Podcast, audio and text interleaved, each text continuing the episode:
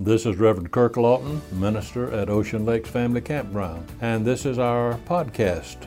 Our prayer is that this message may enrich your life as you find God especially meaningful to you.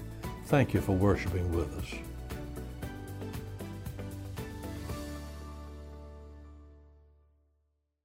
If you turn on your radio, TV, the internet, or pick up a paper at certain times most any week, you'll be able to find some 21st century prophet who claims that he's able or she's able to interpret the scripture in such a wonderful, superb way that this person can foretell the time when the world is coming to an end. Well, I have never been quite that smart. The Bible teaches that only God in heaven knows the day and the hour. The Apostle Paul did not claim to know the time either. But he did have something to say about conditions in the last days. Writing to Timothy, Paul described these conditions. 2 Timothy chapter 3. Don't be naive, Timothy. There are difficult times ahead. As the end approaches, people are going to be self absorbed, money hungry, self promoting, stuck up, profane, contemptuous of parents, crude, coarse, dog eat dog, unbending, slanderers, impulsively wild, savage, cynical, treacherous, ruthless, bloated windbags, addicted to lust, and allergic to God. They'll make a show of religion, but behind the scenes, they're animals. Stay clear of these people. Wow, Paul had some strong words to say to young Timothy. This is from Eugene Peterson's paraphrase, The Message.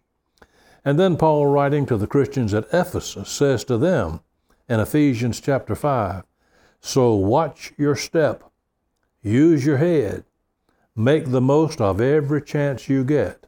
These are desperate times. Are these words for us today? Well, We'd better believe it. Paul's words are just as relevant for us as they were for those to whom he wrote years ago. Yes, there are difficult times ahead. These are desperate times. Now, if anyone thinks I'm just shouting words of alarm, let me tell you about a little experiment I ran just these past few days. In about a period of a week or so, I jotted down some of the recent news items. I'm not going to read the entire items, but you know some of these things that have happened. You're quite aware, all of us in America and elsewhere, that there was a shooting of an elementary school in Uvalde, Texas, claimed the lives of 19 children and two teachers. But since this past Memorial Day weekend, spanning Saturday, Sunday, and the federal holiday on Monday, there have been at least 11 additional mass shootings. That same report said that at least 14 mass shootings have taken place across the United States since this past Tuesday, the day after Memorial Day, all the way from California to Arizona and Tennessee, everywhere. Another news item burglars have stolen $2 million in gold tabernacle decorated items, a, a, tabernacle decorated with jewels from a Catholic church in Brooklyn. You know also that there are some other items. Uh, it's amazing to know that uh, there have been nine people killed, 60 injured in mass shootings in the United States in just these past years uh, weeks actually, days. Another news item a man dressed as a woman smeared white cake frosting on the glass in front of the famous Mona Lisa paint, painting in the Louvre in, in Paris. And these are just some of the things that, that have claimed our attention in the news. One of our senators made the statement that he has never been so unnerved about the state of the world as he is right now. Now, can anyone who's a serious thinker doubt the truth of the Scripture, which tells us that these are difficult days and desperate times. I sometimes wonder what some of the Bible writers would think if they could step into our culture and see some of the conditions that prevail in our society today. Well, in spite of all this, there are those who keep saying that the world is getting better and better. We're on a moral escalator, and in time our problems will all be solved. I'm not trying to be a pessimist, but I must say that I cannot agree with that line of thinking. I don't think we have as many optimists around today as we used to have. It's hard to find a real optimist. I know you've probably heard a thousand definitions of the difference between an optimist and a pessimist. Somebody said an optimist counts his blessings, a pessimist discounts his. Another definition of the difference between these two a pessimist is a person who, when smelling flowers, looks around for the funeral. I once heard a rather confusing definition of a pessimistic farmer. He said crops wasn't as good as I expected they'd be this year, but then I didn't expect they would be either. Whatever that means. Somebody wrote a few lines of satire on people who always see the bad side of life. My granddad, viewing Earth's worn cogs, said, Things are going to the dogs. His granddad, in his house of logs, said things were going to the dogs. His granddad in the Flemish bogs said things were going to the dogs. His granddad in his old skin togs said things were going to the dogs. And the person who wrote those lines had a concluding two lines saying, There's one thing that I have to state the dogs have had a good long wait. Now, if you suggested to, to one of those early Christians and back in Bible days that their world was getting better and better, they would not have agreed with you. To them, the days were evil. In fact, in the Old Testament, we have the idea set forth that the evil days are the days of old age. You remember the verse from Ecclesiastes 12 1? Remember now thy Creator and the days of thy youth, while the evil days come not, nor the years draw nigh when thou shalt say, I have no pleasure in them. Also in Ecclesiastes 12, from the message, we have these words Honor your Creator while you're still young, before the years take their toll and your vigor wanes before your vision dims and the world blurs and the winter years keep you close to the fire. In old age, your body no longer serves you well. Muscles slacken, grip weakens, joints stiffen.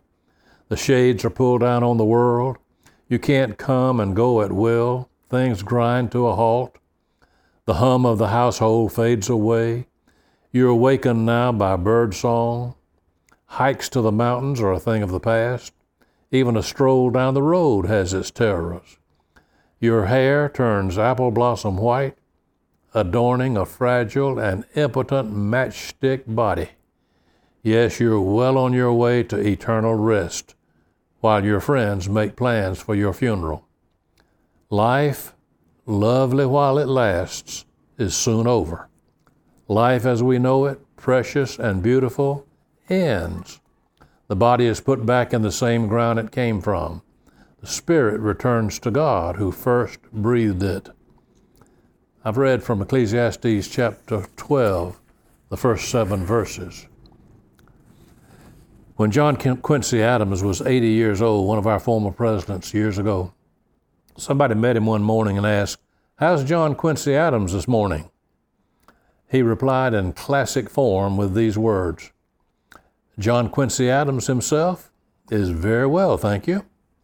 Now, the house he lives in is sadly dilapidated. It totters on its foundations, the walls are badly shattered, and the roof is worn. The building trembles with every wind. And I think John Quincy Adams will have to move out of it before long. But he himself is quite well, thank you. There was a preacher who quoted those words on a radio broadcast years ago, and later he received a letter from a very elderly lady. Her statement was almost better than that of John Quincy Adams. What she had to say was this This is an old lady who's writing to you. At least the house I live in is 82 years old. Considering its age, the house is in fairly good repair. I don't think it looks quite as good as it did 50 years ago. I've neglected to keep it painted, as so many women in this generation do. To tell the truth, I've been spending my time on interior decoration. The windows I look out of are fairly clear, and I'm so glad to tell you that I have a reliable tenant in the upper story. This woman certainly did not think of old age as being so terrible, did she? I believe what Paul is trying to tell us in our scripture for today is that the times in which we live are very difficult. The world is very hard, and many things in our world are not right. But the answer for the Christian is that we must live in the world, but we must not be of the world. And there's a big difference in those two. It's much like a boat in the ocean. A boat is built for the ocean, and the boat should be in the water. But trouble comes when the water gets into the boat. Somebody put it in lines of a little poem. All the water in the world, however hard it tried, could never, never sink a ship unless it got inside. And all the evil in the world, the blackest kind of sin, can never hurt you one least bit unless you let it in. Yes, the Christian should be in this world, but the world should not be in the Christian. Well, what happens? How does that happen? The, the world gets in the Christian when we begin to do just like all the other people do, when we forsake our ideals, when we stop standing up for our beliefs, when our habits are just like the habits of everybody else. And so Paul tells us in the Bible to be careful. Look carefully how you walk. The days in which we live are evil, but there is a promise of a reward for the faithful. And that promise is from God Himself. In the last book of the Bible, Revelation, chapter 2, verse 10, the scripture says, Fear none of those things which thou shalt suffer. Be thou faithful unto death, and I will give thee a crown of life. I want to close by telling you a really rather lengthy story related by Sheila Finley. This is her story. The passengers on the bus watched sympathetically as a attractive young woman with a white cane made her way carefully up the steps to the bus. She paid the driver, and using her hands to feel the location of the seats, she walked down the aisle and found a seat that he had told her was empty. Then she settled in, placed her briefcase on her lap, and rested her white cane against her leg. It had been a year since Susan, 34, became blind. Due to a medical misdiagnosis, she had been re- rendered sightless, and she was suddenly thrown into a world of darkness, anger, frustration, and self pity. Once she was a fiercely independent woman, but Susan now felt condemned by this terrible twist of fate to become a powerless, helpless burden on everybody around her. How could this have happened to me? she would plead, her heart knotted with anger. But no matter how much she cried or ranted or prayed, she knew the painful truth. Her sight was never going to return. A cloud of depression hung over Susan's once optimistic spirit. Just getting through each day was an exercise in frustration and exhaustion. All she had to cling to was her husband, Mark. Mark was an Air Force officer, and he loved Susan, his wife, with all of his heart. When she first lost her sight, He watched her sink into despair, and he was determined to help his wife gain the strength and confidence she needed to become independent once again. Mark's military background had trained him well to deal with sensitive situations, and yet he knew this was the most difficult battle he would ever face. Finally, Susan felt ready to return to her job. But how would she get there? She used to take the bus, but she was now too frightened to get around in the city by herself. Mark volunteered to drive her to work each day, even though they worked at opposite ends of the city. At first, this comforted Susan, and it also fulfilled Mark's need to protect his sightless wife, who was so insecure about performing even the slightest task. Soon, however, Mark realized that this arrangement was not really working. It was hectic and costly. Susan is going to have to start taking the bus again, he admitted to himself. But just the thought of mentioning that to her made him cringe. She was still so fragile, so angry. How would she react? Just as Mark predicted, Susan was horrified at the idea of taking the bus again. I'm blind, she responded bitterly. How am I supposed to know where I'm going? Mark, I feel like you are abandoning me. Mark's heart broke to hear those words, but he knew what had to be done. He promised Susan that each morning and evening he would ride the bus with her for as long as it took until she got used to it. And that is exactly what happened. For two solid weeks, Mark, military uniform and all, accompanied Susan to and from her work every day. He taught her how to rely on her other senses, specifically her hearing, to determine where she was and how to adapt to her new environment. He helped her befriend the bus drivers who could watch out for her and save her a seat.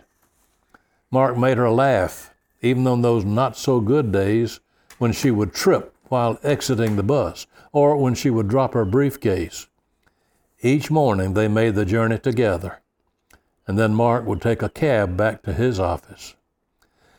Although this routine was even more costly and exhausting than the previous one, Mark knew it was only a matter of time before Susan would be able to ride the bus on her own. He believed in her and the Susan he used to know before she had lost her sight the one who was not afraid of any challenge and who would never, ever quit. Finally, Susan decided that she was now ready to try that trip on her own. Monday morning arrived, and before she left, she threw her arms around her husband, Mark, her temporary bus riding companion, her husband, her best friend. Her eyes filled with tears of gratitude for his loyalty, his patience, and his love for his wife. She said goodbye, and for the first time, they went their separate ways. Monday, Tuesday, Wednesday, Thursday, each day on, she went perfectly on her own. And Susan had never felt better. She was doing it, actually. She was going to work all by herself. On Friday morning, Susan took the bus to work as usual. As she was getting off the bus, the driver said to her, Boy, I sure envy you. Susan wasn't sure if the driver was speaking to her or maybe somebody else. After all, who on earth would ever envy a blind woman who had struggled just to find the courage to live for the past year? So curious, she asked the driver, Why you say you envy me? The driver responded, It must feel real good to be taken care of and protected like you are. Susan had no idea what the driver was talking about, and so she asked again, What do you mean? The driver answered, You know, every morning for the past week, a very fine looking gentleman in a military uniform has been standing across the corner watching you get off the bus. He makes sure you cross the street safely, and he watches you until you enter your office building. Then he blows you a kiss, he gives you a little salute, and he walks away. The driver said, You sure are one lucky lady. Tears of happiness poured down Susan's cheeks. Although she couldn't physically see him, she had always felt Mark's presence. Yes, she was not just lucky, she was blessed. Her husband had given her a gift more powerful than sight, a gift she did not need to see to believe, the gift of love that can bring light where there had been darkness. My friends, what does this story have to say to you and me today? Let me put it in one sentence. God watches over you and me in the same way because we may not know He is present. We may not be able to see God's face, but He is there nonetheless. Yes, God loves you, even when you're not looking. Oh God, we have no words to thank you for your continued watch care over each of us. Even in difficult days, you're there.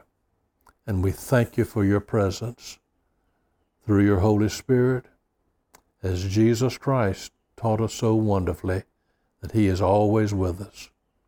It's in His name that we offer our prayer. Amen.